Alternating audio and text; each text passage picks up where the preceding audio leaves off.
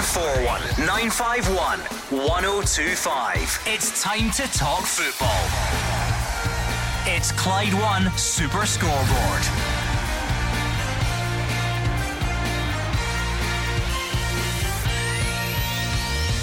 Good evening and welcome to Clyde One Super Scoreboard. Matt O'Riley says he's amazed by the positive attitude of Celtic teammate Kyogo. Uh, John Lundstram thinks Todd Cantwell and Nicolas Raskin can keep improving as the season goes on for Rangers. And Lowland League clubs vote to admit Premiership B teams again. I'm Gordon Duncan. And joining me tonight, you have your Tuesday duo of Gordon Dalziel and Mark Wilson. Yeah, Tuesday night, so it's about picking the bones out of what happened just a few days earlier. And we had plenty of action to talk talk about. Great games all across the leagues, topped off by Celtic, winning again on Sunday. But the teams will be looking ahead now to the final game before the top six, and that is where the interest lies. Who is going to make the top six? Those final spots still up for grabs. Yeah, I agree with Mark. I think there's still a lot of excitement left in this league, although they all agree that Celtic will go on to be champions just when. Uh, but if you look at this weekend, a lot of important games, top six there, the positions to be won. Then you look at the bottom of the league, big result for Dundee United weekend, lifts him off of there, puts Kilmarnock Ross County right in trouble. Another manager falls, and uh, we look forward to this week's football. 01419511025. What is on your mind tonight? Come on down and share it with Gordon Dalziel and Mark Wilson please, if you think you're already previewing this weekend's action, it seems like a bit of a stretch, Gordon Dalziel. That's a bit far off. Maybe you're looking back on some of the big talking points from the weekend. Maybe you've got something entirely different on your mind. 01419511025. Do you know what I was actually thinking we should debate tonight? And why mm. not? Why don't we debate the player of the year? Early suggestions. Because I was talking to our esteemed colleague Fraser Wishart earlier on today. Uh, mm-hmm. about you two, just you know, kind of bitching behind your back, that sort of thing. Um, and he happened to mention that the the votes are going to be getting cast next week. And in fact, the PFA Scotland Player of the Year award will be given out in under a month's time. So I wonder maybe we could have a bit of a yeah. maybe a bit of a debate on that front to kick us off tonight. That'd be interesting. I always like this time of year when it's appropriate to do it. I mean, when people try and do it in February and March, I get a bit. Mm, I think it's a bit early. Mm-hmm. But the award's going to be handed out in under a month. Mm-hmm. So why not give us a call tonight for a bit of fun? give us your four man shortlist, right? That's that's your task. There are rules to this challenge. You need to come on, give me a four man shortlist. You need to pick a winner. And it can't all be players from your own team. Come on, we need to need to be spreading the love here. It's not going to be four players from the one club. Let's be honest. So come on and give us all your suggestions. Oh one four one nine five one 1025. Before I get your thoughts, Mark Wilson, I was thinking it'll be a, bit of a quieter midweek this week because this time next week it's going to be all eyes towards that semi final. Yeah. And really, it's, I mean, it's season defining, mostly for Rangers, you'd have to say, because Celtic have one and a half or one and three quarters pieces of silverware, however you look at it, in the bag. Um, so this midweek a bit quieter, and then it'll be all systems go next week. It will be. It's such a huge week next week for Celtic and Rangers, but I suppose for the, the other teams in the in the league, the, like me and Daz were saying there, the top six positions still up for grabs. That's heated up quite nicely. But the battle for the bottom, I mean, Kilmarnock fans who often call this show, what on earth are they thinking at the minute and looking forward to, to next week? A couple of weeks ago, they looked the favourites to avoid a drop, and now they probably look the favourites. One result for Dundee United takes them up into 10th, Kilmarnock looking on the way down.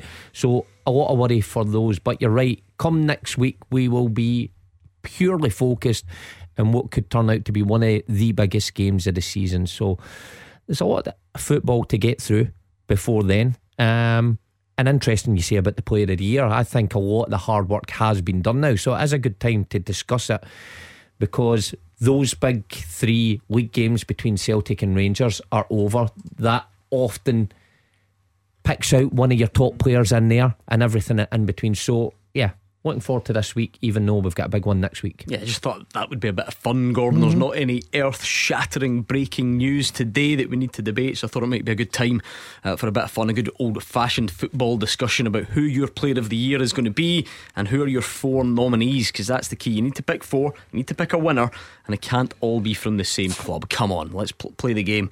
Um, but it is, it's just the, the, the season is, is boiling up nicely, Gordon. I know that for most people the title race is done, fine. Mm-hmm. But you look at the battle for third, the battle for the top six, the battle at the bottom, managerial vacancies, and we're you know middle of April. It is all happening. Yeah, it's incredible. If you look at, you're talking about managers losing their job. I think only, would I be right and say 14's not changed their manager? Yeah. Right? Two managers that have not been changed are sitting bottom, 12th and 11th. You've got one sitting top, and obviously Dave Martindale at Livingston. And The some re- clubs have changed them twice. Yeah, it's. Inc- I, I've never, I've never known a season like it for managers. Um, so you know, I, I, that's uh, the big talking point. Who's going to be the next manager of clubs? And managers don't get a lot of time now, but it's all about the players. I think that now we've got a fair idea ourselves and the people that are listening to this show that's got to phone in who they think their player of the year is going to be. I like to sometimes look outside. Celtic Rangers always come in for attention because it's highlighted every week. They're mostly on the TV. It's all about them. But I like to look outside the box and find a little gem, and I think I've found one or two tonight. Well, listen, don't. I, I, I'm not. I'm not that interested in what these two have to say on this because he's going to very come. Up, much like Terry Wogan there, didn't you? He's going to come up with something bizarre, but I am I'm looking for you lot to get involved because this is always it's a staple of the Scottish football calendar when we debate who the player of the year should be. And look, we will get back to this, I'm sure, when the official list comes out and all that sort of stuff. But give us your early thoughts. Not even that early. In less than a month's time, it will be revealed. So your four-man shortlist for player of the year. Who's your winner? And they can't all be from the same club. I know you Celtic fans will have a list as long as your arm of players that have impressed you, but get your suggestions in. I can see them ticking in on Twitter already, but we need to do it on the phones. So give us a call right now, please. 0141951 1025. Before we do get stuck into that, is there anything you'd like to get off your chest from the weekend?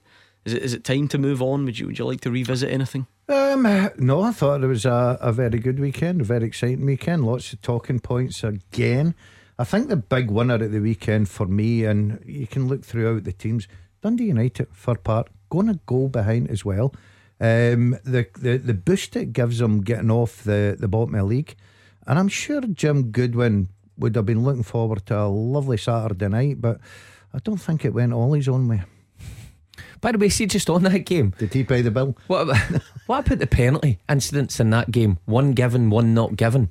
Yeah, n- neither of them should have been given, eh? I, it- I, I thought that's what you were I getting thought at. both Oh, of them right, sorry. were were Pick- picked stonewall penalty kicks, and uh, it's just interesting Mm. to see when managers are complaining about inconsistencies in this league. And Derek McInnes was right to point out O's challenge compared to Vassell's challenge earlier on in the season. Two of them were the same. Two of them are never red cards.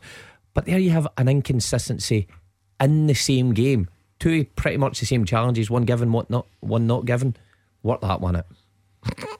Listen, he's Was that aimed at me and oh, Gordon? that's just because he was out for dinner with Jim Goodwin Yeah, I on know, Saturday know, night. Honestly, He was celebrating in here when United for the last scored. ten years, he's forgotten that he played for Dundee. United. Now he's giving it arms till ah. I die and all that stuff He in was phoning me Yeah. on Saturday night. I'm we goody. I'm we goody.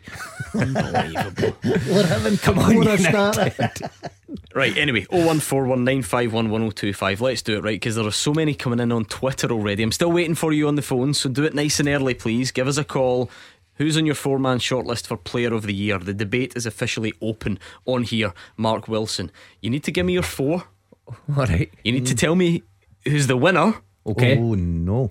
And for you, I'm going to make it even tougher, right? You oh. two, I'm putting extra conditions on you. Right. Two Celtic players only, right? Because we know they're the best team in the league. We know they've got a lot of good players. You can't, you can't include more than two Celtic players on your list. It's a bit of a blow. I need Um, to take two off my list then. Eeny meeny. Right, do you want me to go first? You want to go first? Uh, I'm quite happy to go first. Okay, on you I'm, go. I'm not really bored. So you want four in the winner? Correct. Okay. And, and no He's pa- going to name three Celtic players here and just ignore my rule, isn't Yeah. in no particular order. I'll go Hatati Celtic. As opposed to the, the Hatate Aberdeen. Yeah. I'm Kyogo Celtic. Right. This isn't in order, is it? You said no, I'm trying. It's I'm very trying- much sounds I'm like trying it's in order. Sounds very much in order. Van Veen Ah, Motherwell. good shout. And I'm going to go because of what he's produced this year 100 goals, Tavernier Rangers. Okay, okay. You've at least stuck to my rules, which is interesting Do for you want me. the winner? Oh yes. How could how could I forget? Right. That's a big build up. Oh. And the winner for Gordon Dalziel this year, Player of the Year, goes to Kyogo. Mark Wilson, I'll get yours in a minute. Let's bring in, uh, is it Neil or Niall? Forgive me. Uh, it's Niall. Niall in Belfast. How are you? How you doing? I'm good, good. How are you? On South Colours, okay. Bear with me. Well, listen, you're just, I'm delighted you took the time to call for the first time. I've, we've hooked you in with our Player of the Year debate, clearly. Uh, what's on your four man shortlist? Two players. One who's been out injured a lot, but deserves it. Been a great season for him. Been Okay. phenomenal when he's been free from injury. Kevin Nisbet, interesting shout. Right, what's next? The runner up should be Van Veen. M- Motherwell, absolutely outstanding season. Okay. Then you've got the two favourites, Hatate and Kyogo, of course. Of course. Mm, now you have to pick one of them. So you're a Celtic fan. Who's had the better season out of Kyogo and Hatate? How could you pick? You have to go with a goal scorer, don't you? Really, you go with a goal scorer.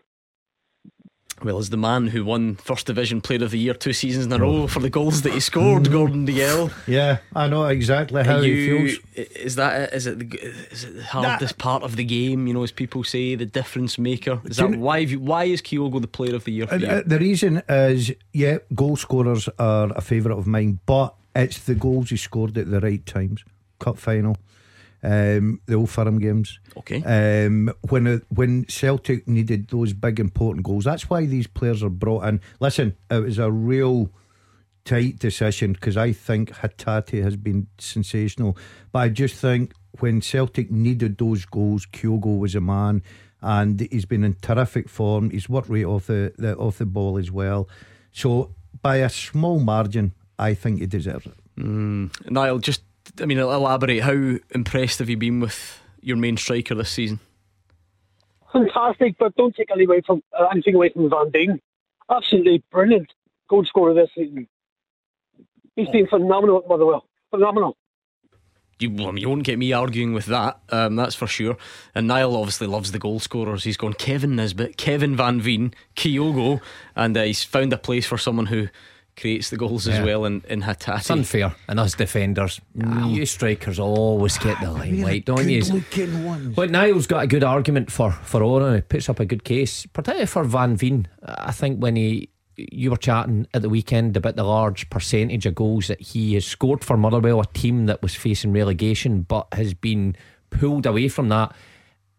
Mainly because of the manager and the tactics employed, but you need a goal scorer to back that up, and he's took up the mantle. By the way, second goal on Saturday. I mean, I know it was offside, but what a finish as well, and it shows you the ability the guy's got. So I like right your he gets an style. honourable Let's, in- mention. let's include goals that weren't given. Aye, and oh, the one at oh, okay, the one at Tynecastle. Exactly. Then you know, those show a glimpse of the guy's ability, show what he's about. Now, I was critical of him early in the season. I think rightly so, because a couple of the games I saw him, I think me and Daz run more than him in the studio than they did that night, and that's when Motherwell were struggling. But I think the new managers gave him, you know, a pull in the right direction, and he certainly should be mentioned in the running. He'll not win it right enough, but he should be mentioned. Well, Look at the tucks, Kevin, and get yourself there. Have a good You night. think so? but You think he's? You Don't- think he's? write a you speech, think he's mate. getting the invite though? he sh- eh, yeah, yeah, Well, I oh, think he might. 100 percent he's getting an invite. I, I'd be very disappointed. Really? Listen, I'll tell you what. As as much as see if you play with Celtic and, and Rangers with the players that you're playing, and we're talking there. I've given it to Kyogo, Hatate. You've got McGregor's. You look at Rangers, the Tavernier assists and everything. Van Veen hasn't, and I'm not being disrespectful. You're talking about a Motherwell team that was fighting relegation. This guy stepped up with tw- 23, 22 goals or something. Incredible. Nineteen in the league. Incredible, Gordon. That is incredible. See if you're looking outside the, the Celtic and Rangers bubble, go straight to Fir Park. That's where it should be. He's very passionate about it. Um, I mean, Niall's gone, Kyogo and Hatati, Mark. I, I- I'm looking on Twitter. They're featuring on lots of lists. Would they feature on yours? Okay, who yeah. Would, who would get the nod out of those two? So my four would be Kyogo Hatate. I would say Van Veen deserves it because of what he's done, percentage of goals, and how he's dragged Motherwell up. I'm going to differ for Daz in the last one and say Duk. I think Duk has been a revelation since he's came to the country. Now he came in that. for a wee bit of stick because he went down pretty easily in these first couple of weeks. But again, for a team that was struggling, a new manager's come in, gave him a new lease of life, and he scored what 18 goals this season, which is a great return for a young player coming to this country. So um, I think he would be deserving of a shout, and I know that's all attackers, but I would. You should be ashamed I of yourself as a give it- former defender. Yeah, I would give it to Hatate. I think Hatate has been extraordinary this season, and I'm not saying Kyogo hasn't. He's got the goals, and quite often that gets recognised more. But I think for his all-round game and what he brings to that team, that real driving force, he's got everything. This boy, I think he deserves it. He could be injured at the wrong time though, and that's that sometimes Nah, goes not, against It's not you. a long term one though, is it? And like I think the you know votes are about round about next week. I think so. People are not going to have forgotten about Hatate next week, are they? They will if Kyogo bangs in a couple of hat tricks or whatever by the time it comes. Mm. That's sometimes the way it goes. But I think, listen, the two of them are in with a, a great shout. But for me, preference Hatate. Who did you always judge it when you played the, the guy that gave you the hardest time, or The bib stop it, stop it, okay. He'd run out of lead. or you know just things that you picked up on from watching Aye, the games or well, that's pretty much it because you only see these these players, you know, four times a season. Sometimes it would be somebody Mm. that stood out against us, but uh, generally it would be. Did you ever vote for a Rangers player, Mark? Uh, I I think it would have. Aye, aye. No, that says, did you That's an ever? honest man? Did you ever? Did I ever? I probably would have, but I couldn't tell you who. who was uh, who was decent at the time? You must know who you voted for. You joking? You can't Hold even on a minute. remember what Hold you on. had for breakfast, and you want him Right. to remember who retired- you Uh, voted it's for in not- two thousand and This seven. question is not pointed at me; it's pointed directly. You want to know who I voted for? How could you ever No, a remember Ranger- who you voted no, for? A Rangers player, you must. What if you year? voted any year, because you wouldn't vote for a Rangers player every year. There must have been one year you went. Seen two thousand and four. I voted for Barry Ferguson, for instance. I think I voted for Daniel Cousin. 2009.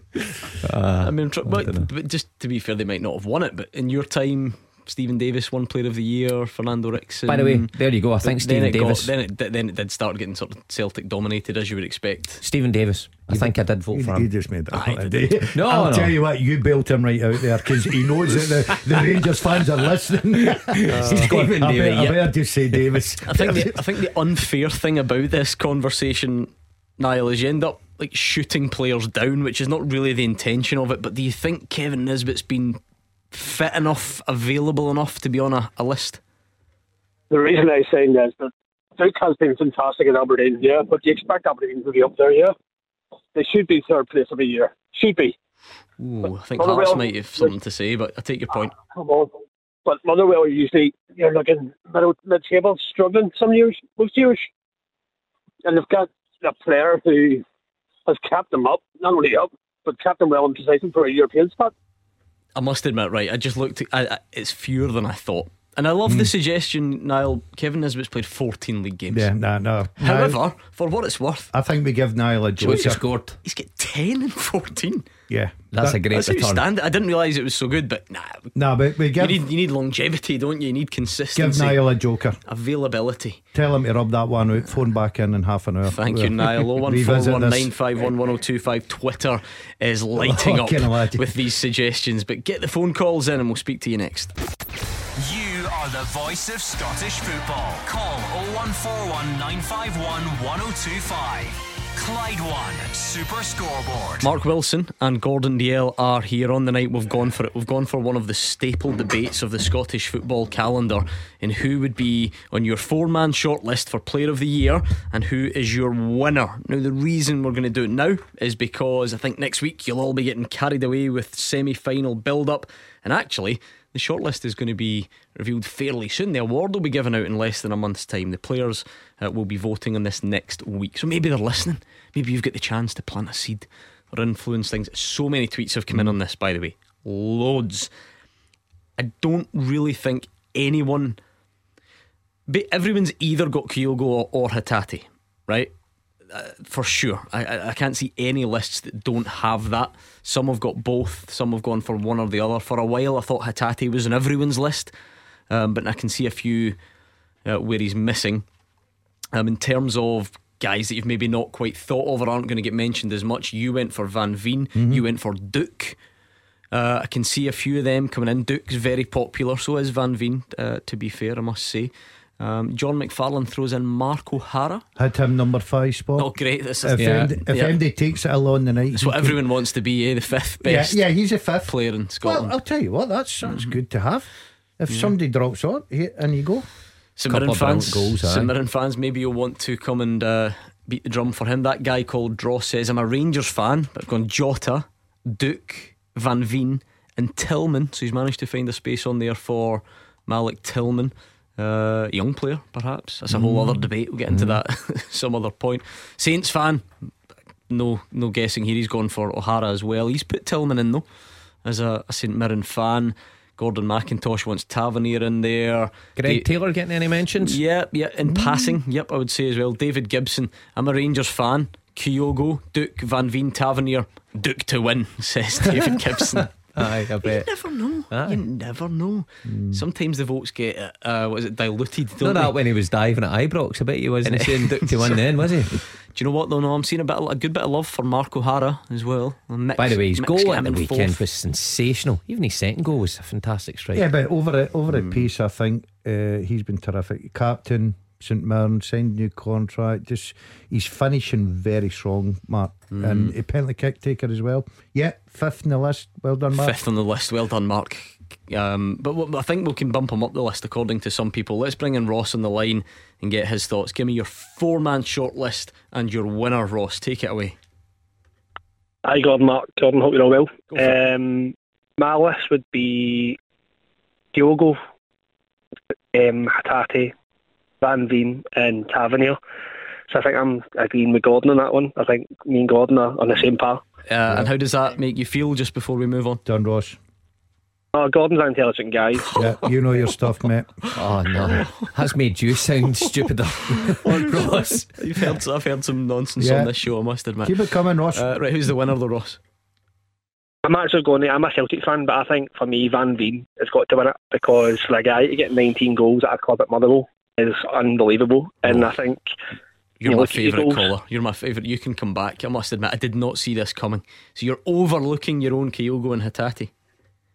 Yeah, I think obviously the old firm, Celtic and Rangers, they obviously both, both get guys every year, and you would expect Kyogo at a club like Celtic to hit at least 20 goals minimum.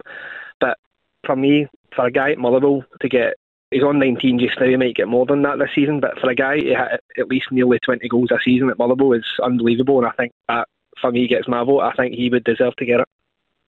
Well, I, as if I'm going to argue with that, but I must admit, I, I don't, I don't necessarily expect that unless you get, like we said, we'll put it this way. Last time, it was a claret number winner, um, Michael Higdon. I think, See where he sneaks it I for think me. that was the season. And I don't want to confuse this because this is just meant to be a fun debate, right? This is just us for fans. It's just fun. You pick and tell us your reasoning. So I don't want to confuse it, but you know there might be a scenario where you know Hatate gets some and McGregor gets some and uh, and Jota gets some and Kyogo gets I've some. thought- sometimes thought- that can happen when you've got a lot of players in the same team that are I've, good. I've thought this out very carefully, Gordon. The reason I've gave it to Kyogo instead of Van Veen, I totally agree with Ross. I think he's a terrific caller. Um, he's right in what he says about a team in Motherwell down fighting relegation. This guy's led by example, scored the goals. But Kyogo gets it for me because yes, he's expected to score goals, but it was the big games when he stood. When you know you you think about Rangers and Celtic, you get judged on not scoring against the Kilmarnocks and Hibs and Livingstones and Motherwell. You get judged on the cup finals. You get judged on the the old firm games. And that's where Kyogo this season has stood up for me and really shown his class. And that's why he just pips uh, Van Veen for me. See, it's a strange time of year. You've got big Motherwell fan Gordon Dalziel trying to tell Ross, the Celtic fan, that Kyogo should be the player of the year, but Ross thinks it's Kevin Van Veen. There you go. Yeah. It's very strange. Uh, Ross, who's who get who would get your nod out of Kyogo and Hatate? I'm fascinated by this because everyone seems to have both of them. Certainly one of them, and um, seems to be a bit of a split. Yeah, no, I, I think obviously if it was out of Kyogo into Hatate, I think for me Kyogo would get the nod. Um, just again, I, I I agree with Gordon. What Gordon said he's he's got goals on a big occasion in the cup finals and stuff, and I think that would probably get get the nod for me. You're still your team Hatate out of the two, Mark Wilson. Um, but I, I can totally understand the argument that, that Ross and Daz is putting up for Kyogo because know Ross says Kyogo, a striker at Celtic's expected to get 20 plus goals. And he's probably right. When a, a very decent striker at Celtic, with the amount of chances created, comes along, you should be getting 20. But then Kyogo's elevated that. You know, it's it's not just about his goals. Was he sitting 29 just now? He'll probably go into the 30s. You would you would have to think. But it's the overall game, the work rate, the the way he plays, smile on his face, um, that you can see he's a deserving winner if it had to be. But I just think Did you see the smile on his face? Yeah. Well, I don't mention smile on his face. The caller last night. I heard. I heard that just, was the harshest call we've ever had. Just Celtic fan, just Kyogo unhappy the fact that he was smiling because he missed the penalty. he the said he didn't have his game, game face, face, on, for the to, penalty. Needs to focus more. he missed the penalty. Smile. Uh, he was unprofessional. He said, "Not uh, happy at all." Who phoned you? yeah, exactly. um, uh, Ross, I'm in, always interested in the because look, there, there can't be many footballing environments where everything's so polarized and you know, sometimes maybe a reluctance to acknowledge rival players, or maybe just genuinely you spend all your season telling everyone how rubbish they are that it doesn't come through. You are a Celtic fan, but you've got Tavernier on your list. I'm interested in that. What's your thinking there? Yeah, no, I think obviously taking off my Celtic classes, I think you need to you need to recognise that guy's hit. I think it's 101 goals he's hit, um, and for a right back as well. Just, I think you just need to acknowledge that the guy is a quality player, and it, I'm not going to open another can of worms. But if I could transfer one player from Celtic to Rangers, Tavernier would be the one that I'd want in Celtic Park. Yeah, I mean that's a can of worms for sure. There's mm. no doubt about it. And I, I, I, detect this conversation's about to get hijacked mm. by Alistair, Alistair Johnston fans. But um, well, I always always think markets, like we said, it's um, it can fall into a number of categories. Not everyone's like this. Some people, I mean, we're getting loads of Rangers fans on saying like, you can't ignore Duk, uh, you can't ignore Hatate, you can't ignore Kyogo Tavernier is just such an interesting one because there's always like so much polarized debate. I mean, Twitter's full of it right now. How can you say that when it's all penalties and whatever? But it's not all penalties, though, is it? And that's no, the thing. It's Not, no. I mean, and take away his goals, 17 this season for a right back is phenomenal. Never mind if it's penalties or not. But the, the amount of free kicks he scored, but his, his assists as well. Um, another one at the weekend after he misses a penalty. So there's no doubt about it. Um, you know, Tavernier is a quality player. When you, you get the numbers, we always chat about numbers with Tavernier. The numbers that he brings to that Rangers side, a side that's second in the league, of course, eh, then it has to be recognised as well. So, um, yeah, it could be in me a shout. I think a lot of players in the league, when it comes to voting, will mm. recognise that and vote for him as well. 10 of the 17 are penalties this season. A couple of things, I suppose, and you, you need to score them. You need to be good enough to score them. And actually, seven goals from open play for right back would actually be not bad as well. But it ends up raising the bar your so hand much off for that. When um, I was playing, I mean, it's uh, incredible. Well, which other right back or full back in the league has came anywhere near that? His assist must be right yeah. up there as well, uh, Gordon. I think he deserves a place in the in the lineup. I really do. I think that. Um, as you say, 17 goals. You've still got to put the penalty kick in the back of the net. But I just think he's a danger every time he steps up there. His assist for centre forwards He's been brilliant, and for a right back, I think he deserves to be in that. Mm, brilliant. Thank you very much to Ross, Andy, and Craig End. Before you reveal your full list, Andy, have you got a name we've not heard yet? That's what I'm. I'm starting to see themes here. Kyogo's getting loads, Hatate's getting loads of love, even Van Veen and Duk. Is there a name we've not mentioned that we should? Absolutely. Listen, the hardest job in Scottish football wasn't Ange Postecoglou coming in after that horror season. It was Greg Taylor coming in after Kieran Tierney, and that's who's my player of the year. Um, Greg Taylor has been unbelievable this year. Now, look, this is a guy that is not blessed with physicality. He's not blessed with pace, but what he is blessed with is football intelligence. And from that fullback position, he's become not only an outstanding fullback for Celtic, but an outstanding midfielder as well.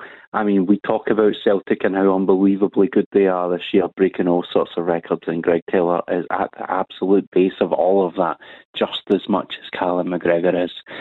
Um, you know, it, it's unreal how good he is. And listen, that doesn't always come across. Um, and all of the stats, but you take Greg Taylor out of this team, um, you put anybody else in, and you see how um, how how how hobbled that left wing is, and how hobbled that Celtic team as a whole is. Greg Taylor, uh, along with Callum McGregor, is a coach on the pitch. He absolutely understands how the system works. He knows where everybody needs to be, and he's added that unbelievable quality. Put those through passes um, through um, through passes and the quality that Celtic fans, including myself, let's be honest, would not have believed was possible from him when he came in from Killie um, to take over from from from Kieran Tierney. I'll tell you what, Andy builds an incredible case, even if you don't agree. That is a man who's got an opinion and backs it up. Yeah. And he's right. Yeah, he's right with uh, probably everything he says there. The transformation in him has been tremendous. Andy's right when he says he's he sort of plays two positions, and think how difficult that is to do. He's he, defensively at left back. Very rarely do you see people go by him. He, he's got that down to a T, but it's this inverted role, this midfield role where he does take up these positions so hard to pick up, but then he's got the quality to play those through passes. So at the weekend, I remember going to see Celtic at Livingston, where he plays such a big role in the first goal that Kyogo scores, but then he scores also in the second half.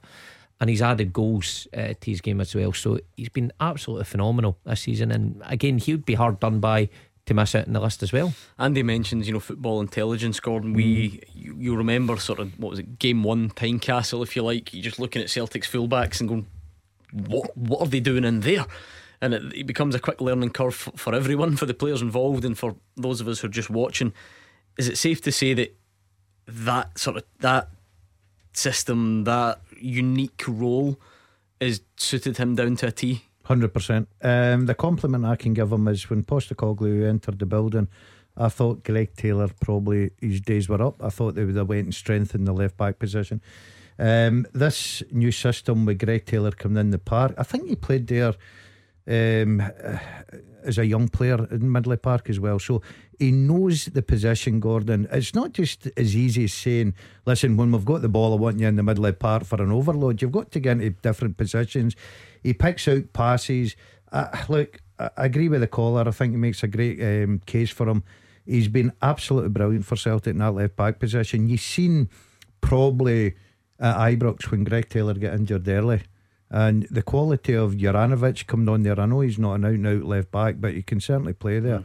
I thought that it caused Celtic a bit of problems. So that's how important he is to the team. He's a terrific player. And um, um don't worry, we're not giving him the dreaded most improved player everyone, oh. everyone tried to everyone tried to avoid. You don't want that. Um, but is there is it important to, to almost take in a bit of that backstory? As Andy mentions, you you're trying to replace Kieran Tierney.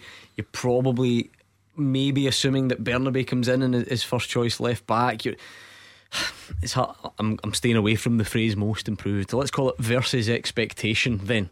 Um, yeah, well, I, I'm pretty sure that he would have sat down and thought maybe my days are numbered here as well. Just what was being brought in ahead him. Was Lax is Laxalt one of the ones was he brought in ahead him or was that um, run about that same time as well? So he sees them play and he's thinking, well, maybe I'm I'm done for here. So fair play to him. He has adapted his game to fit Ange Postecoglou's system. That's the greatest thing you can say. But then excel at it. You think of big moments in the season. Daz mentioned the Ibrox game that you see Andy's words, how hobbled that left side looked. But remember at Tynecastle, where the VAR uh, just came in and Greg Taylor comes on to replace Bernabei yeah, and he scores the, the goal. Huge moment in a season. And that's sometimes things that players remember when they vote for this. What's the list look like, Andy? Who else is on it? I think Kyogo and Hatate have got to be on it um, as well. And obviously, you've got to pick someone outside of Celtic. Um, I think you can't you can't look far past Duk or Van Veen. I mean, both of them have been incredible. Both of them actually no offence, but I think performing in fairly weak teams um, at the moment. I think um, Van Veen's uh, goal record and Duk's sort of um, he's irrepressible. You know what I mean? He's always got that energy. Um, I think both of them have kept their teams um, in, a, in, a, much better position than they would otherwise be. But I mean, Kyogo and Hatate, unbelievable. I mean, truly unbelievable players um, that we're blessed to have in the Scottish Premiership at the moment, uh, uh and long may it continue. Um, because I think the Celtic team are incredible. Good shouts, Sandy. Good shouts. Can't argue with them. I'm seeing a lot now. Duk, Van Veen, Mark O'Hara. I'm now in the lookout for someone else from outside. Yeah, Miovski's he's done enough. Has Has the same goals as Duk. No, That's he's, true. he's just shouting out names. Same now. goals as Duk. Tell you what, Nah. big goals as well. Good finishes. No, not for me. Why? Anyway, uh, keep those calls coming in 01419511025. Let me tell you about this though. You think Player of the Year discussions are exciting? Clyde One. Right, Cash for Kids Day is just over one week away, so it's next Thursday, the 27th of April. That's the big day. Get it in the diary. We're all going to try and come together and help children affected by the cost of living crisis. Now, you don't have to actually wait until then to get involved because we've got an unbelievable competition that you can enter right now. Luckily, Mark Wilson can't win this, and it's the last thing he needs because I've never known anyone that goes more trips or holidays than this guy. But you can win a seven night family holiday to Fuerteventura. You fly from Edinburgh Airport on the 5th of August. You'll stay at the Dunas Club apartments. We're talking white sand beaches, clear waters, all the usual fun of the fair, and it's perfect uh, for the likes of surfing and water sports and all that stuff. It's the perfect week of relaxation and excitement, and it's all thanks to our friends at Barhead Travel who've donated this holiday. And on top of that, our other friends, we've got loads of friends around here at 101 convenience stores, they've very kindly donated 500 euro spending money as well. Now, it costs you £3 to enter. And all of that goes to Cash for Kids. I'm struggling to see a downside here, to be honest. So, for full details and online entry, head to Clyde1.com forward slash CFK Day. Best of luck. Oh, 0141 951 1025. This is Scottish football's league leader, Clyde One Super Scoreboard. Mark Wilson and Gordon Dalziel are here. It's 01419511025. Had a look all day looking at social media, newspapers, websites, TV channels, and thought it's probably a bit quiet today. No real breaking news. Why don't we have a bit of fun and uh, kick off the Player of the Year season? Because these debates will come round again for sure. But we thought we would kick it off tonight, and my goodness, the response out there. Uh, has been incredible. Lead Belly wants to go Kyogo, Van Veen, O'Hara, and Tavernier in no particular order. Um, so some some similar names mentioned, but what I'm enjoying is that there is a range here. And I said we've heard from the other clubs, if you like, outside Glasgow's Big Two. We've heard a loads for Van Veen, loads for Duk, a good few now for Mark O'Hara. Is that fair? Said it was on the lookout for someone else. Are you One- produced? Gary Hunter has tweeted, I'm a big Hearts fan. I'd like to add Lawrence Shankland. He's the first Hearts player to reach 20 goals in a season since we Robbo, and he was called into the Scotland squad. I think, see, where he, he, he breached that 20 goals, uh, Easter Road, was it? In the Cup. I think he was in the sh- in with a shout then. But I think his form after that I mean, he's still hasn't the, been he's still good. the third top scorer in the division, Yeah. and he's got one fewer than the much praised Kevin Van Veen. Albeit everyone's acknowledging that Van Veen's done it in a, a weaker Quite side. often, the, the team you're playing in and the demise of Hearts in recent weeks maybe contributes to people not holding them in the same esteem as a Van Yeah. Veen dragging Motherwell upwards. If that makes Lawrence sense. Shankland, then let's let's say, and he might still burst back into life in the last two months of the season. If he had had a quiet first two months of the season, Mm-hmm. then you know flipped it round, he would have absolutely been with a shout, wouldn't he? Yeah, I think you're right. But is it about timing your yeah, run? I think so. Uh, it's always fresh in the memory. Uh, so it's better later on in the season, especially with the votes coming in, your contract's up. Uh, so always make a good run. I know- I- know- I know- Jan- January up to me. I know it's a big if, but if, if we'd had this discussion in February, you could have not only just the total, you could have said, yeah, fine, they lost it, but hat trick against Celtic, a double in an Edinburgh derby. Uh, you know, part of a Hearts team that had beaten Aberdeen 5 0 at that point and all the rest of it, and even scored in Europe, albeit that's maybe. See, see a small case for Shankland there, just going on that. There was times when he played in that sort of a number 10 role, played a bit deeper, didn't just play as an out and out centre forward. So the return of goals has been mm-hmm. very good. Captain, I think you make a good point. He's been rewarded with a Scotland call up as well. Nah, it's not. It's not bad. I'll probably put him down there number six. That's right. You've got I- some short list. Yeah. Yeah. I think we should revamp. If Has Fraser's Fraser, Fraser listening, Wishart been on the phone yet to ask you if, for for your advice on the format? Do you think we should? Do you think we should up it to six, eight, 16? I think what, si- I think And then the votes come out, right? So you get a vote. So I'm in the player of the year running, and I've got two weeks to go and canvas votes. I've got you know, get the big tour bus, right? get an advert on the telly. Vote for me, and that's the way we should run it. The top eight, Ah. it's like, the every Eurovision Song Contest. American teenage rom com. then they have to do a speech on the night, like Miss World. Where they come on and say, "Vote for me." Eh, The reason put them why, under a bit of pressure. Why am I going to vote it. for you? Because I'm a good player. I've been a goal scorer. That's it, aye. Oh, yeah, Mark. I a think personal you're onto statement. Some, I think you're Fraser, if you're listening, we Yeah. can- me and Daz can put that That's it. together for you. we'll cut that. Wow. That's, wow, it. That's wow, more wow. exciting than four, is it? Oh, We'll just four introduce turning tonight. up. We'll introduce tonight. I don't think they're that desperate. Raymond is in Alexandria. Who's on your list, Raymond? Uh, I'm going to put a spanner in the works uh, that's on my list. Right, it starts off with Joe Hart, right?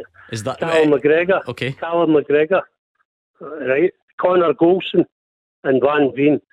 The reason uh, for Joe Hart, he's my he's my main main man. I think a lot of people are uh, going for like goal scorers. I think it's just as just as important to de- defend goals too. So yeah, I'm- I was going to ask him who was the spanner, and then I realised that might be a bit unfair with the answer. Um, his left field shout, let's, let's stick to Oh. that, was Joe Hart. Can I mean, by the way, I said the unfair nature of this is you end up shooting players down. Joe Hart's had a perfectly good season. Been good enough to be in the. Um, I'm not going to shoot, shoot Joe Hart down. I think he's been a terrific signing for Celtic and he has made some crucial saves at crucial times. But the reality is, Raymond, that Joe Hart probably doesn't get tested enough overall through a season to be to merit winning player of the year. Yes, he has pulled off some important saves, but there are players who have stood out on more occasions than Joe Hart, in my opinion. Gordon, you hate goalies generally, Yeah, don't I, you? I, So- I feel honesty is the only way forward for Raymond tonight. No, I'm not having Joe Hart at all. I, I, I'm not criticising him. I, I think Mark makes uh, the the perfect reasons, uh, and that's all down to Celtic and the way they play and defensively as well. Connor Goldson was a bit of a strange one. I'd never thought of him. Um, uh, McGregor, I think McGregor will be in some people's uh, minds to vote because he's been, you know, just the same Callum McGregor uh, week in week out. How how have we got to five to seven with so few mentions of someone like Callum McGregor? Is it is it just because it's expected? Is Yeah. it just because it? You know, I- I- did you see that clip of um, Kyle Vassell from Kilmarnock today? And he was just asked generally about how tough Celtic are to play against and that sort of thing. He's not asked to name names, and he just says Callum McGregor is so good at football. Yeah, and he can set el- up kind goal. of elaborates on um, that is it's only, it's He's one of his only at mistakes assists. this season. Um, you know, and then he kind of goes on to elaborate as to why. How have we made it to five to seven? So few mentions of him, yet he is the one that makes Celtic tick. Well, the problem that Callum McGregor's got from a personal point of view is that he just plays well every single week. So people What just what a expect people just expect that that's him, and it would probably take him to score a couple of hat tricks a season for him to then be the the out and out standout um, nominee. Hmm. But uh, he, he- listen, he should be in there. He is terrific. He's a driving force of a team who are. What do you mean he should be in there? You You've had the not put chance to put him in your list. So- you didn't I know, so I'm guilty. I'm guilty. Is everybody five. else? Number He's five. five on the list. Aye. He's my number five on the list. I was looking, you know, like I know, conf- a bit confusing at this time of year. There are uh, there are you know football writers awards and so on. In terms of the players' player, goalies, it's not really the done thing. Unless I'm missing something, you're going all the way back to Andy Goram 92 93, which was a, a good period because late 80s Theo Snelders won it as well. Unless I'm missing something, no goalies since then. In the main one, I think the young player might be different. Um, with Joe Hart, and again, even in even in the big games, Raymond, the Rangers games, Celtic have been generally pretty dominant. For, for a Celtic goalie or for the best team in the league's goalie to be it, would they not need to have made some huge moments in at least the big games to, to sort of compensate for the fact that he, he's so untested in some of the others? Right, but, right, but do you know, do you know, think, uh, see at the start, when he came to Celtic, he came in for nowhere. Well, I, I think he's proved a lot of people, you know, a lot of people were saying he, he passed it, he's passed it. He done it down the Premiership, right, fair, fair dues, right, but he came in for, he came in for nowhere. And a lot of people say, oh, he's finished. It's just, I think he's proved a valid point. I'm telling you, he's partly finished. Yeah, again, Mark, it just feels like that's maybe two sl- two slightly different It is- discussions. it is, um, because I would agree with Raymond. When Joe Hart signed, I did think, is this going to be a mistake? It was at a time that Celtic needed to get the goalkeeping position right after so much had went wrong beforehand, and he's proved me wrong. Um, is it enough this season to be player of the year? Still no, in my opinion, because I- I'm pretty sure if he was tested on a more regular basis, then he probably would be in the running. But Celtic, the players in front of him are too good that they very rarely let anyone through to them. Thank you, Raymond. I did say I'm always on the lookout for new names. Alan Cassidy wants to give Ryan Strain of St Mirren a mention, so it's not all about Mark O'Hara there. Colin is a Rangers fan. I think Carter Vickers, Kyogo, Van Veen, and Tillman. Uh, lots and lots coming in on Twitter as well, and we're already running late for this. Beat the Pundit with the Scottish Sun. For the best football news and opinion online, thescottishsun.co.uk slash football. Okay, beat the pundit time 0141 951 1025. Good start to the week last night. We got a victory for the listeners on the tiebreaker.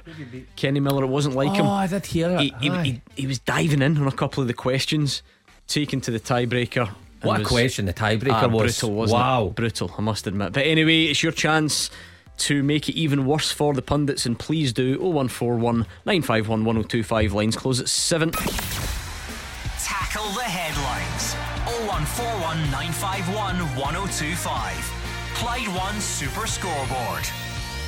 Mark Wilson and Gordon Dalziel are here. It's 0141 951 1025. We just decided for a bit of fun we'd have a Player of the Year debate tonight and to start getting the ball rolling. It's that time of season. Who would be the four men on the shortlist for you? And what a response there's been.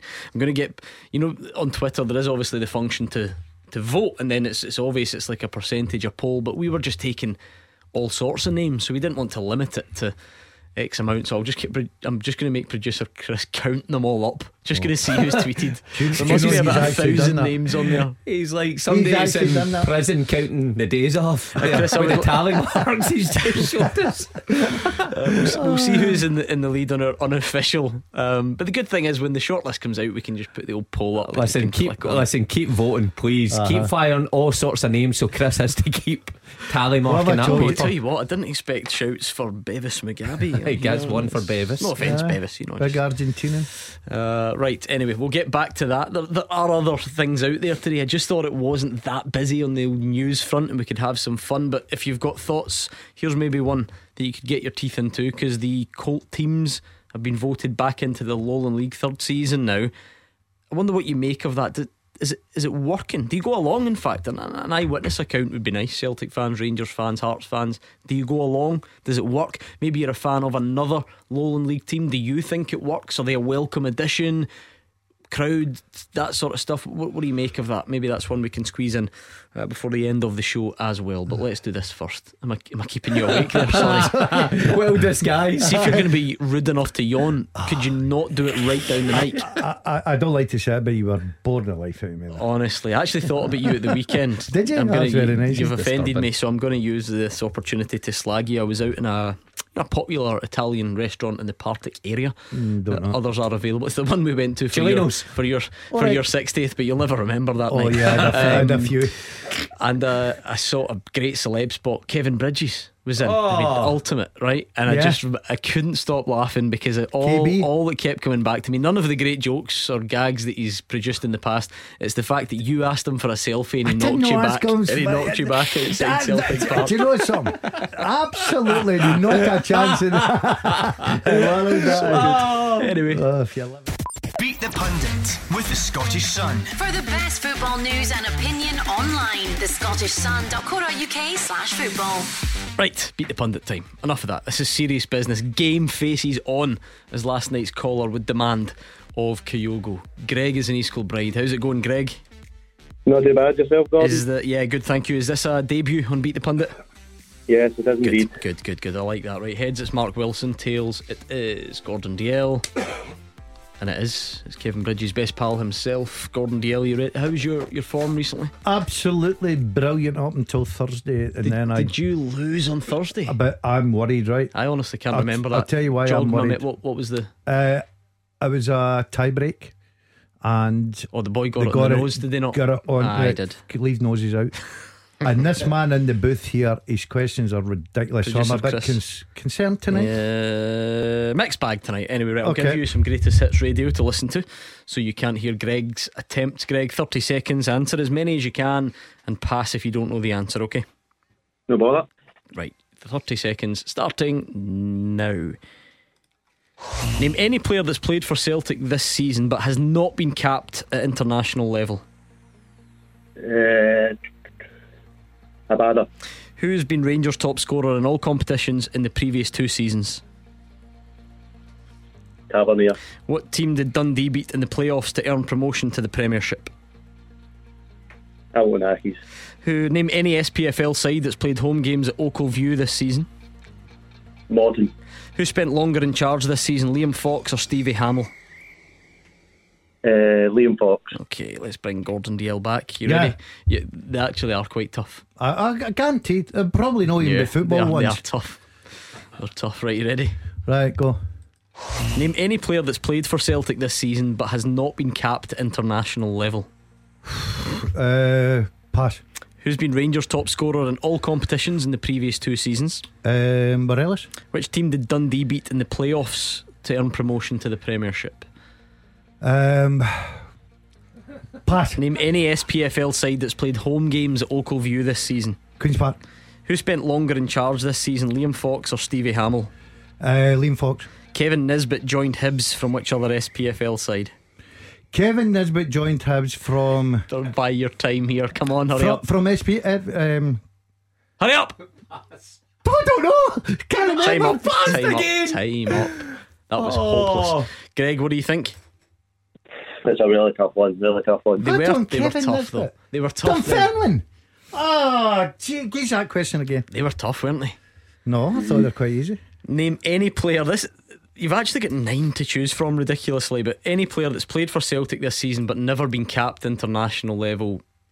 You went for a Bada, uh, Greg, who has actually been capped. But the likes of Matt O'Riley, Jota, because he's Ah. Portuguese. Oh, it's okay when you know the result. Moritz Jenz, Look at Big Wilson the there, Japanese look at him. players. Aye. Doesn't matter. Did Greg get it? No, no, he did not. Greg unlucky. I was Um, like you. He at least gave me a name. He didn't pass. Oh, James Tavernier has been Rangers' top scorer in the last two seasons. oh, hold on a minute here. Oh, You're in bother. Oh, I'm in big bother. Greg got that. 1 0 Greg. Dundee beat Kilmarnock the last time they won promotion via the playoffs. Greg not getting that. Greg did not get that.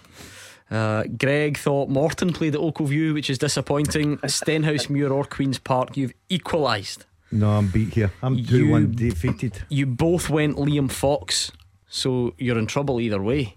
How's one each? So I'm not Oh, so it is. Well, you were both wrong. It's Stevie Hammell. Uh, so we're still level. I yeah? should have got one all. They didn't get Nisbet. Tell me, never get Nah, he didn't even get that far. Right, so it's a tiebreaker. is it? Is it a one all? Yeah. Ah, yeah, yeah, that was a good, ridiculous Greg, game. good game, end to end. Thanks, Gordon. You pass, I pass. You pass, I pass. Right. That's the way it went there. Here's your tiebreaker. This is this Right, Greg, come on. brutal as I'm well. no very good at these. Ready? From the first round to the final, how many games were played in last season's Scottish Cup? Oh, come on. Why? I think they need to be a bit more at least easy to understand. For the us. first round to what? the final. So, then the entirety of last season's Scottish Cup, how many games were played? Uh, Just write it down, please, Gordon. Show me your answer. what? What have you wrote? Greg? 92. Greg's gone 92. oh, well, uh, he's one. Gordon's gone 64. The answer is 115. Well done, Greg and East Kilbride. The sign ball is on its way, and it's two defeats in a row. I can't stand him. Who? Him. Greg? Or No, producer no, Chris? I, but he- how stupid a question is that? Anyway, it's not about you. Well done, Greg. yeah, well done, Greg. Thank you so much. Good Thank you. man, Greg. and Well East done, Kilbride. Greg. Right. You're having a mare at the moment on these. Only because you're him.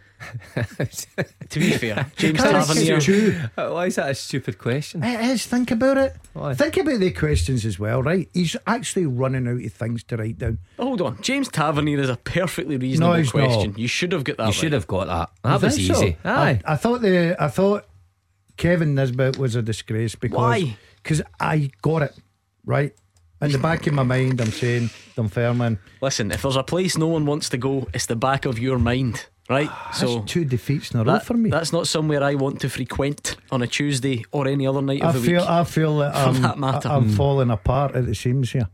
Three in Poor a row showing from you I'm this season. I'm- I, I had a great run. I was brilliant, and then I've just went boom boom. Roger Hanna says you had more passes there than in 10 years of Raith Rovers. Okay, sniper's dream. Shut up, geese piece. You better be ducked behind a bush. anyway, 0141951 1025. Oh, honestly, chaos in here. Uh, oh, here's one right. You, could- you, you, could. Speaking of speaking of votes, right? You know we're talking about um, player of the, the the year tonight, having a bit of fun with that. There is another vote, right? And we want your help on this. Even if you don't really like Gordon Dalziel, Mark Wilson, me, or anyone else involved, I still think that you could just imagine the scene here, right? Because we could arrange it for Hugh Evans, Gordon Dalziel, tie round the head. They could go up on stage at a glitzy awards bash in London. It's pretty soon. Um, and Clyde One Super Scoreboard actually got nominated. See, part of the shortlist for Radio Times Moment of the Year. Now, it was part of the. It's got nothing to do with us three, by the way. We don't even speak in this, right? It was to do with some of the production. It was to do with the opener. Remember the night we played Ukraine before it all went wrong? And a very sort of emotional, powerful opening to the show. or Flower of Scotland. We're glad to see your likes again. You're right, remember it. It was great. It was a powerful moment. And we tr- maybe you've forgotten because the game was, you know, the less said about that, the better. And you can listen on Twitter, but up against some big hitters of the radio industry. Who are we up against? Oh, all sorts, honestly. I Uh, would so, leave out the who. so we've tweeted the link there um, on Twitter at Clyde SSB. If you just click it and just give us a give us a give us a wee vote, and I'll I'll arrange for Gordon. Dalziel to disgrace himself at the awards if we win it. That, that's the promise I make to you. Um, you Imagine you cutting about at those awards in London. Uh, What do you mean by that? I know you I think- disgrace think, himself. wouldn't uh, think of the bother we went through with a suit that you wanted to wear to a wedding.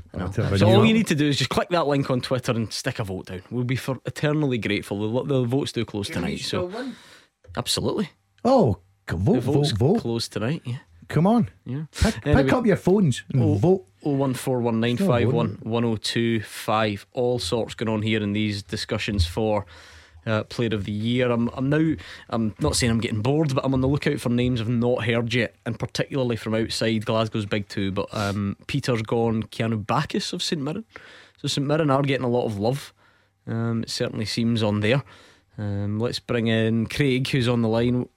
Any names that we've not had yet, Craig?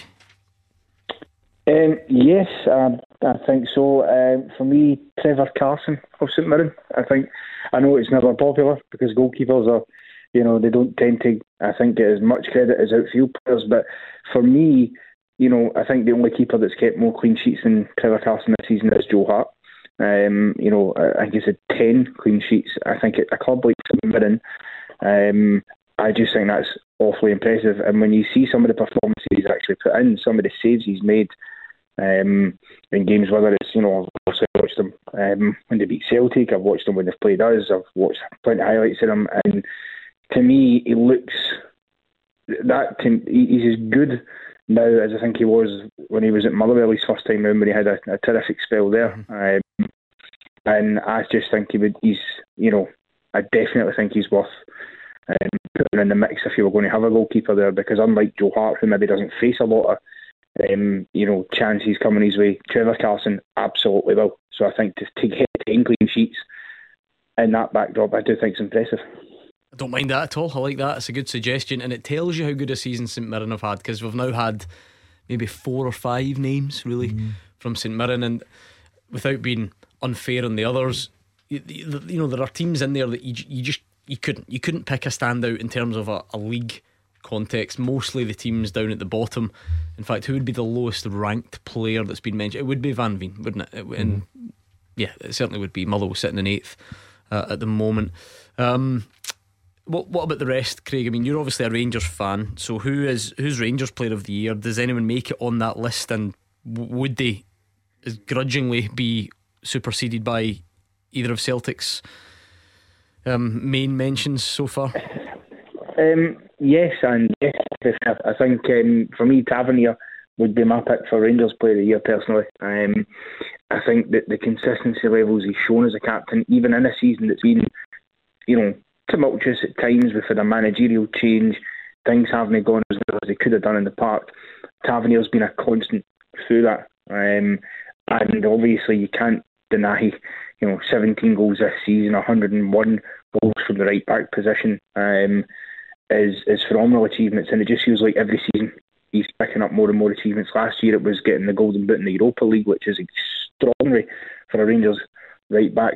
This season, obviously, he's he's breaking into the hundred club. And some of the performances he's put in, you know, I think even when we've been playing poorly, very seldom has James Tavernier you know, being one of the players that you look at and think, oh, he's, he's had a dreadful game. You know, more often than not, he's still putting in the effort and trying to everybody going. And I like that. He's, he's shown proper Rangers captain for me uh, this season and the last couple. So he would be in there. Um, but of course, even though I'm a Rangers fan, it's hard to deny that uh, I think probably Kyogo would be the main one for me. I think who deserves it because he's just it's unbelievable.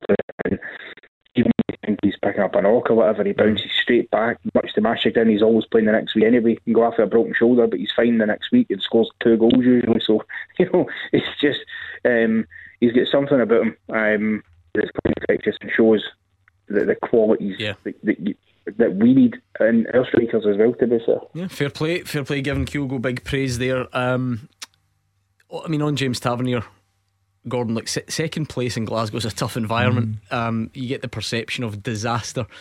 I mean, Rangers League season, Rangers League season will end up being fine. That the points total is going to be good. Obviously, nowhere near as good as Celtics, and that that that just that changes everything. Um, and I'm not sure there are loads of Rangers players that you could really introduce to this debate, but you, you felt he would be one of them. Yeah, um, you're right. I don't think there's a lot of Rangers players you could look at and make a case for. Not any others. Not for me. Not for me. Uh, I'd like to hear the suggestions. I think uh, Craig Would may- Tillman need to be in young yeah, Til- player category? Yeah, but uh, Tillman, Tillman's sort of uh, bounced on the scene late in the season.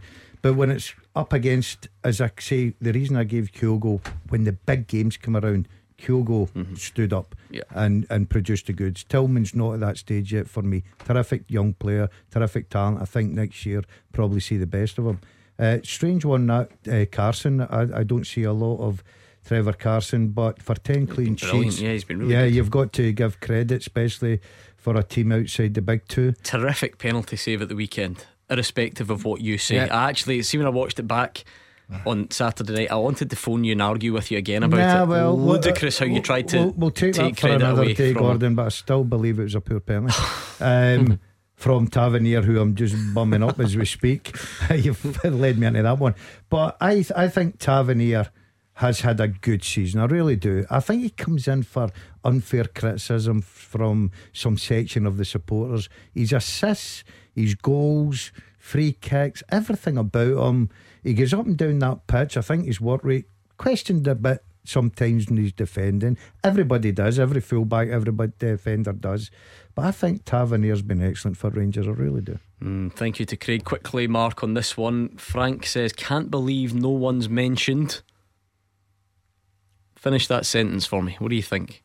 What is it unbelievable that we've not mentioned? I'm not sure it is unbelievable, but Frank thinks it is. Carter Vickers. No. No. Although a few mentions for him, actually, a few tweets. Maeda, he says. Plays a number of positions, gives fullbacks a terrible time. Ask Mark how he'd feel against them. Mm. well, that's, that, that's not what qualifies I, I you know, for I player don't of the think year. so. I don't think that would get you far. But nah, Maeda, too up and down. You know, although he does influential, it, maybe, would you say? yeah, does a good job for the team, both going forward and back the pitch. But nah, too many times unpredictable. Now got the final outcome that Hatate and Kyogo does. That's what elevates him far beyond Maeda for me. Uh, okay, we'll do some unofficial results. Do you want that? We'll do some unofficial results for Is this. that the tap on the Magnificent shoulder of the producer? Magnificent. He's been away crunching numbers. and this is just based on the names that have been tweeted and mentioned to us Right. on the show. Right, I'll give you the unofficial answers next. Taking your calls on Scottish football. 0141 951 1025. This is Clyde One Super Scoreboard. Mark Wilson, Gordon Dalziel, and hundreds of you have been taking part in a debate about who will be on the four man shortlist for Player of the Year. Are you thinking, why tonight? Well, why not? We figured it's next week that the Premiership players start voting, and in under one month, I'll actually give out the award. So, thought it'd be nice to start award season off and uh, see what we can come up with. So many tweets coming in. I mean, I'm, I'm now really just scrolling quickly to see names that we've not mentioned that deserve a mention. Kenneth wants Alistair Johnston, but again, January signing. Nah. Is it just too late? As good as he's been.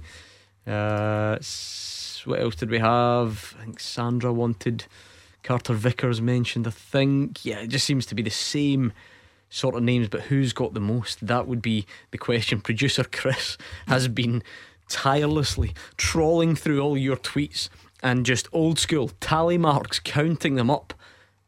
And the list, one of you two has got it bang on. One of you two speaks for the people Yeah, me. out there. Only one winner here. Look over this way. Think so? Yeah, tails. According to our list, in fourth place, so on the list, but fourth place will be Duk. Oh no, I never had him. Do you know what? Actually, it's, uh, not to question producer Chris's arithmetic, but no, I think he could be bang on drawing with. We've got a, we've got a tie. With who? Kevin Van Veen. Right, okay. I'm happy with that. Mark's happy because he's Duk and I'm Kevin Van Veen. In your second place, How's second? Go to third. Oh, there two. Sorry. Reo Hatate. And And your winner Oh, is Kyogo. yeah, I know my stuff, So boy. there- what do you mean? Well, you You didn't know your top in four, did you? Oh, so I did. Uh, It's him but- that's won. no, I had Kyogo top. But it's all about getting the four. He got all four right. Was the point I'm trying to make? You I'm, didn't. a man. man of the people. Did you?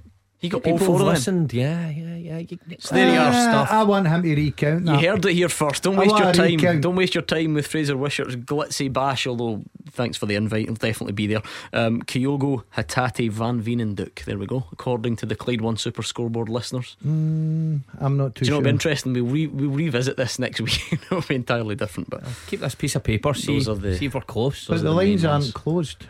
Yeah, that's the annoying thing. I'm still getting Uh-huh. tweets in, but there we go. I mean, Martin's the, now the second person to throw Maeda. I'm still getting tweets, but there we are. When we unofficially closed the votes, Kyogo, then Hatate, then Van Veen, then Duk.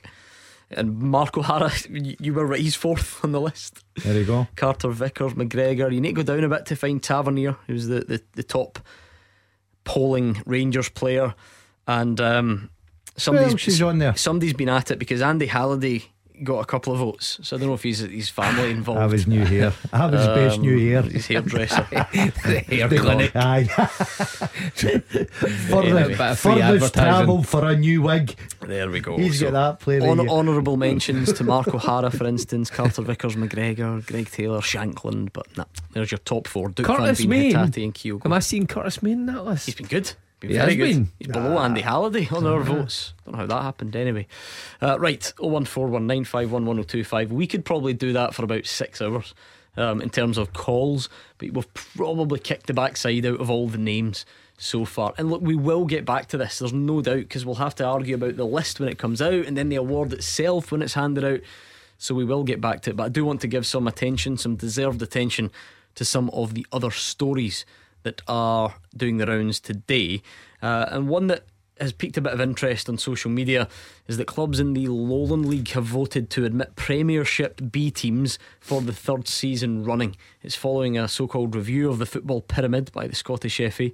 Um, now, bearing in mind this also against the backdrop of proposals for a permanent fifth tier conference league to accommodate these Colts sides, this is still sort of going on um, in the background. You'll, you'll remember the backstory here. Celtic and Rangers B teams, Colt teams, whatever you want to call them, went into the Lowland League in the 21 22 season. Um, they paid money, and it was meant to be just one season. But then the next season came along, and Hearts joined them. And uh, now that's going to continue again into next season. So I wonder if you've got any thoughts. Firstly, how do you feel about that? Do you think it, if you're a fan of Celtic and Rangers or Hearts, does it work? Do, do you think it's beneficial? If you're a fan of another Lowland League team, maybe you'll want to tell us how you feel about it. Do you want them in your league? Have you been to games? Does it does it add something? Would you prefer they weren't there?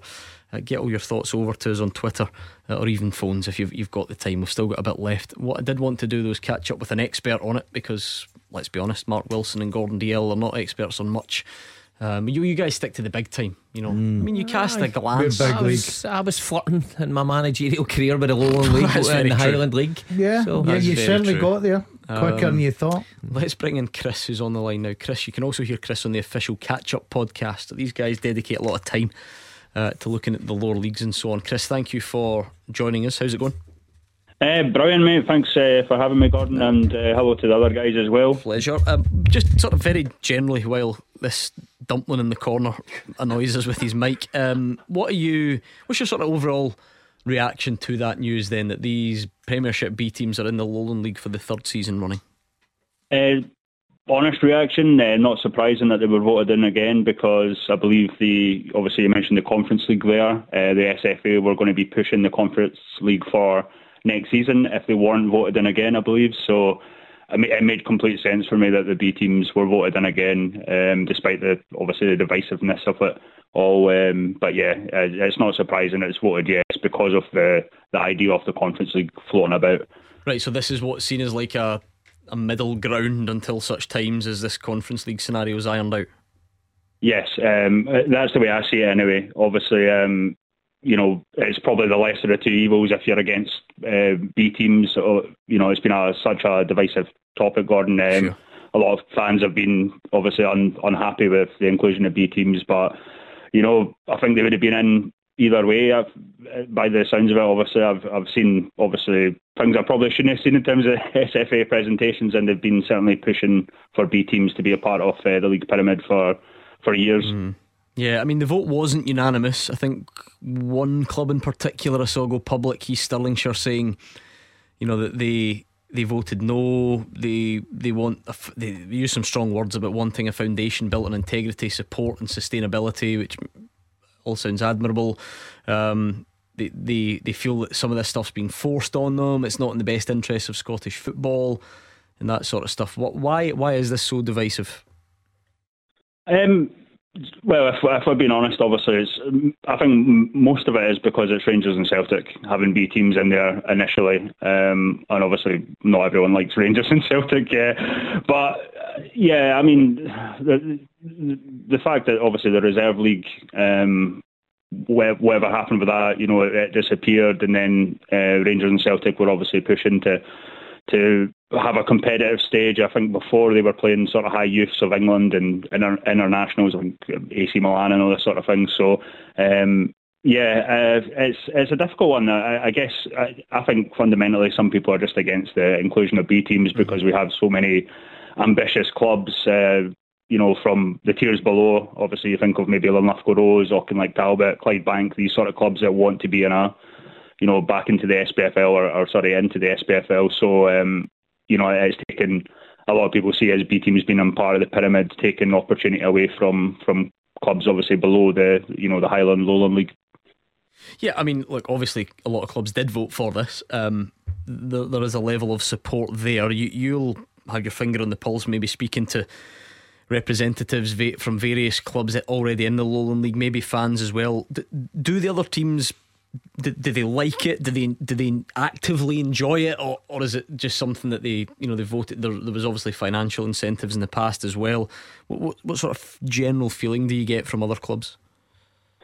Uh, it's probably a bit mixed. I mean, there's there's some clubs I think that you know at, first, obviously, the first season it made no difference with the B teams in it um, because it was only going to be a, a one year deal, and it was maybe. You know, I guess the hope was that Rangers and Celtic fans would would turn up to the B team games, and it would show a wee bit of, um, you know, an increase in attendances, I guess, and Um, it's not always happened because for whatever reason B teams have been playing the same same days as, as the senior sides, which obviously I don't understand. But um, I, I think it's mixed. I mean, if you ask the, the the the players at the level, I think they don't really enjoy it too much. Obviously, I mean, you know, uh, men versus youths or whatever, and um, albeit the results essentially don't matter in terms of promotion because obviously the B teams can't get promotion. It would look rather embarrassing if, say, a Celtic or a Rangers B won the Lowland League, and then your the Lowland League would then have to nominate a champion club to, to the SPFL or the, the, the pyramid playoff. But yeah, it's um, uh, it's so it's so mixed, Gordon. It's un, it's unreal, and uh, on the, on that issue, and that, I think that's why it's divisive, obviously, because fans are obviously in uproar um, about having B teams included in a uh, what was seen as a progressive league. Um, and I think that takes away, obviously. But I, I do think a lot of it comes down to the fact that, you know, obviously people don't like Rangers and Celtic. And you mentioned that scenario. It wasn't far off this season, was it? I mean, current table, Celtic are second and Rangers are third, and Spartans have won the league, and well done to them. I think uh, Rangers still got a couple of games in hand over Celtic, don't they? So it wasn't wasn't a million miles off that, that, that they did sort of finish top, albeit wouldn't be um, able to be promoted. Yeah, uh, I mean, if Spartans didn't win, win the league, and obviously it had been Rangers, Celtic, um, I don't think it would look great on the league. Fair enough, they have that that option to to nominate a champion, but I mean, if you're the Highland League uh, team that have won the, mm-hmm. your league or the the bottom League Two side, of course you're going to be like, why are you know potentially we have to play this side that didn't even win their own league?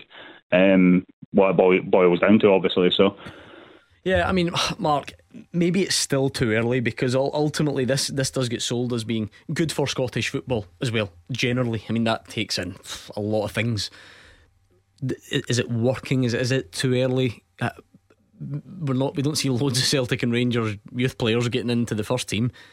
That doesn't necessarily mean that this isn't that you know this is the sole blame of that. There might be other reasons, but how do you view the the idea and how it's coming along?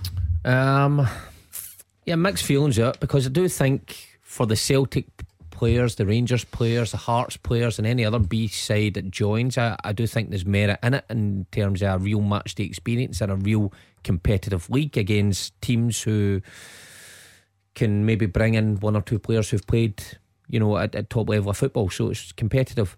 I feel for the teams that Chris has mentioned though, who have strived to to break into this pyramid system and have maybe suffered at, at Rangers and Celtic paying money to get in. So I can see both sides of that. But I was never convinced it was only going to be for one year. What's the point of it being for one year? Uh, surely everybody must have saw that if they could get through the season and there was wasn't many complaints that this was going to continue, and if not continue, it was going to then broaden to how long is it going to be before we see a Hibs team in there? Would Aberdeen then throw their team and as well, I can see the argument for that as well. Well, this is the, potential future, isn't it, with the Conference League or whatever? Um, but Chris is Chris is then saying it would be a problem if if one of the other mm. teams didn't win it. They didn't, so let's not create a problem. It didn't happen. Spartans have won the league. They've shown it's a competitive league, very mm. close, but they've still won it. So um, let's not create a problem that hasn't happened. I mean, Gordon, should should you judge it, you know, based on how many of these players are getting in Celtic and Rangers first team. I mean, is, is that a fair way? Was it Michael Beale? I think it must have been spoke about. You know, these Rangers players they get a tougher test in training than they do playing the games. Was that right? There was comments along along those lines. Yeah, but then you've got to weigh up: is it better than Rangers and Celtic coming out there and playing in their own league against Motherwells and and whatever? Um, I think when you're playing the Lowland League, I think Mark makes a good point because I've seen uh, a bit of the Lowland League. There's a lot of good experienced players in there, and um, you get into learn. Hmm. You're talking about Hearts. Hearts are 13th or something. So obviously they found it difficult. Um, well, I agree with that, but I'm talking about just generally. Hmm. Is it preparing players for life in the first team well, itself? Vata came on at the weekend. Did Summers come on as well?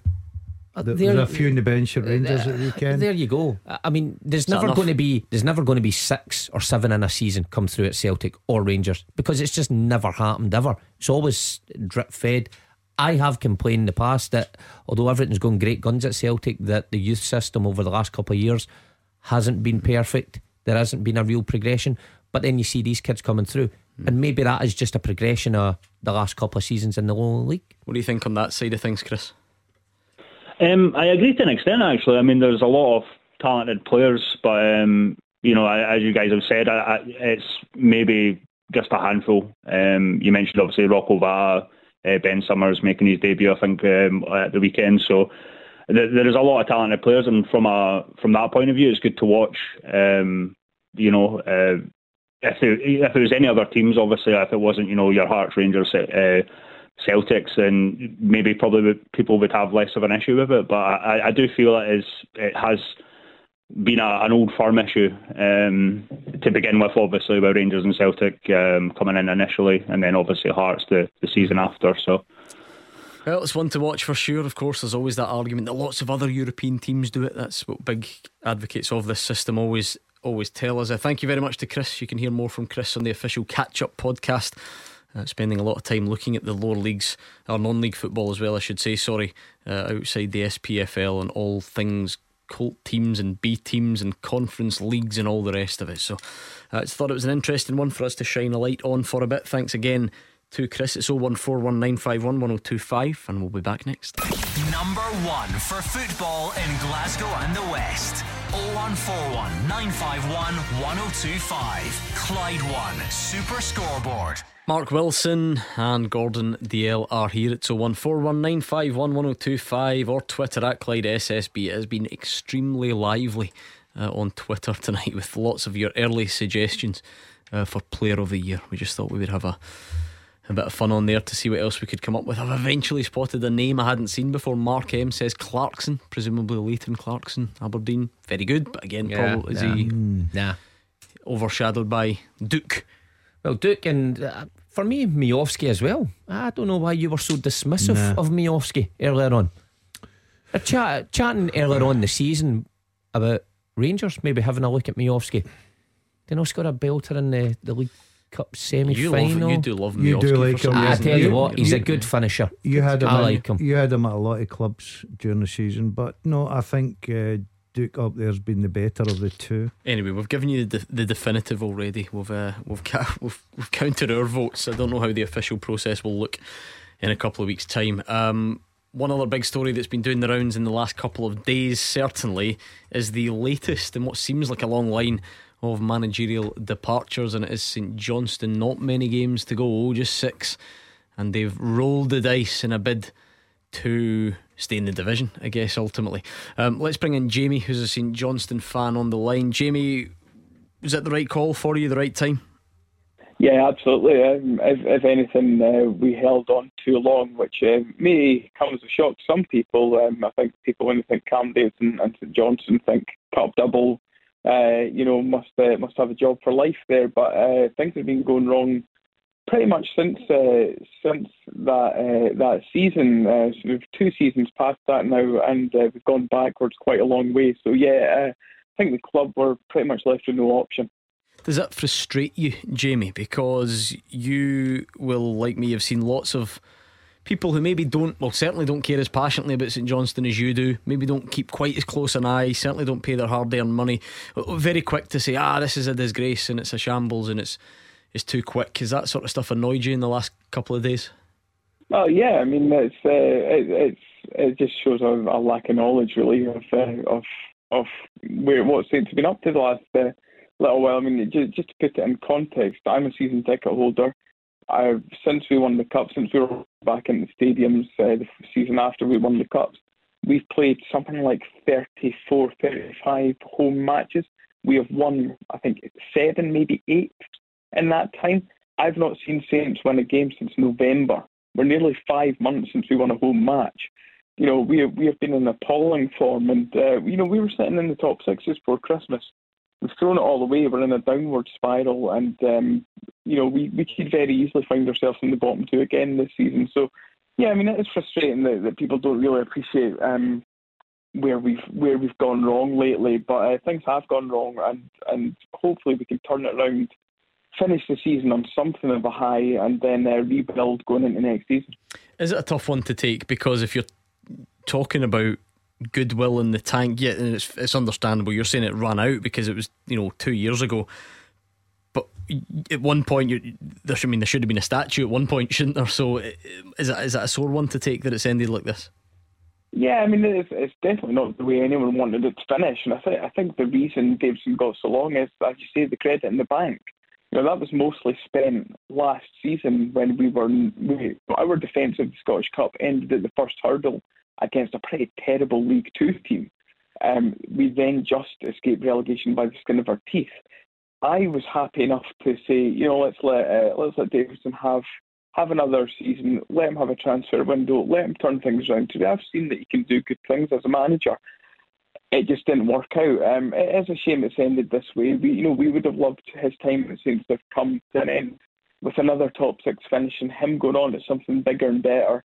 Uh, you know, with a, with a big club down south or something along those lines it hasn't worked out that way. Um, I'm, you know, maybe the statue outside McDiarmid Park will still come one day. Um, it's just, uh, you know, uh, what what he did for the club and winning that double is something that'll never be forgotten. It's a an achievement that's unlikely to be matched by a team of St Johnstone's stature anytime soon.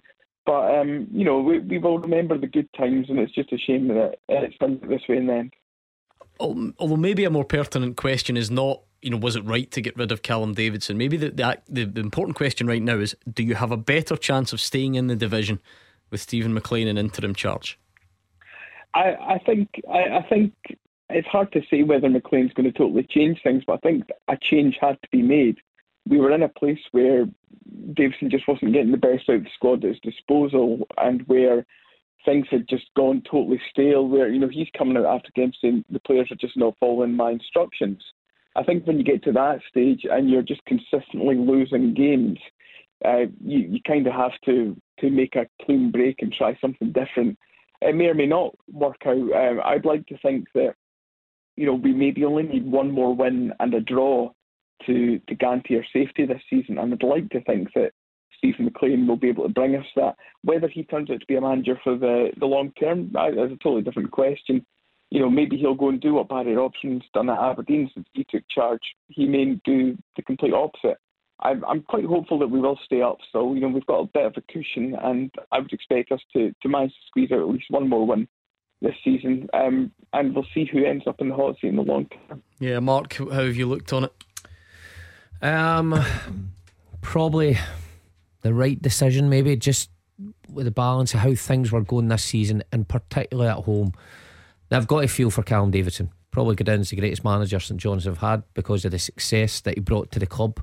Um, but Jamie's right. After last season, narrowly avoiding relegation, there was a time this season. Remember, probably about October, November, where they beat Rangers, beat Killie at home, Celtic ran Celtic very, very close. Everything looked like it was maybe on the right track, but the wheels have cl- quickly came off at McDiarmid Park. So the the problem for St John's fans was they couldn't see where the, the next one's coming from, and the board obviously looked at that and thought the exact same. Now you made a good point there, Gordon. Do they think that they stand a better chance with Steven MacLean I mean, or someone else? do. They Yeah. obviously do. It's up now to Steven MacLean to prove that, or if they make a quick appointment, the new manager to come in and do that. But I don't Mm. know if they will appoint someone really quick. There's names out there, you know, the usual suspects. True what Jamie says. I mean, 32 points at the moment, 36 generally is is probably enough to save you. I always say that 38 definitely Mm. saves you. You know, a point per game if you can keep on that ratio throughout the season. Um, but yeah, possibly a win and a draw does it, Gordon. Did, did, they have to just roll the dice at this point? Is that what this is? Maybe I I I, believe that Callum would have got them over the line. I think they'd have stumbled. Uh, they were in a bad run of form, of course. They were. It seems to be the trend now of uh, Scottish football management clubs. What only four have not changed their manager. Two are sitting at the bottom of the But you could quick. Sorry, because we're running out of time. Yeah. But quick, this has been a longer time coming than some of them, Yeah, hasn't it? We're yeah. not talking five yeah, games listen, or eight games. I'm not against it. I hope it works for St Johnstone. We'll just have to see. Uh, very quickly before we go, because we are almost out of time. Jamie, give me a name, future manager. A really tough one. I mean, my, my thought was we might go for Liam Craig from within the existing setup. He's not got it in the interim, so you know I I, I would be happy with him. I love him as a player, but uh, I think we're just gonna have to wait and see. I don't have a favourite at the moment. Right, we'll find out, Jamie. We'll stay in touch. Thank you very much. That was Jamie. You can find him on We Are Perth, St Johnstone's fan site uh, as well. And that's pretty much that. I enjoyed that. I enjoyed that lively debate about Player of the Year. Just a bit of fun. And Yeah, we'll get good. back to it, I'm sure, uh, before the end of the season. Make sure you join us at six o'clock tomorrow. Simon Donnelly and Jim Duffy are here. We'll start building up to another very big weekend in Scottish football. Thanks for all your calls and your tweets. So many of you got in touch tonight, and I promise you, it's never ever taken for granted. Head over to that Twitter feed, give us a wee vote for that Radio Times moment of the year. Uh, and Callum Gallagher is up next. Enjoy the rest of your night.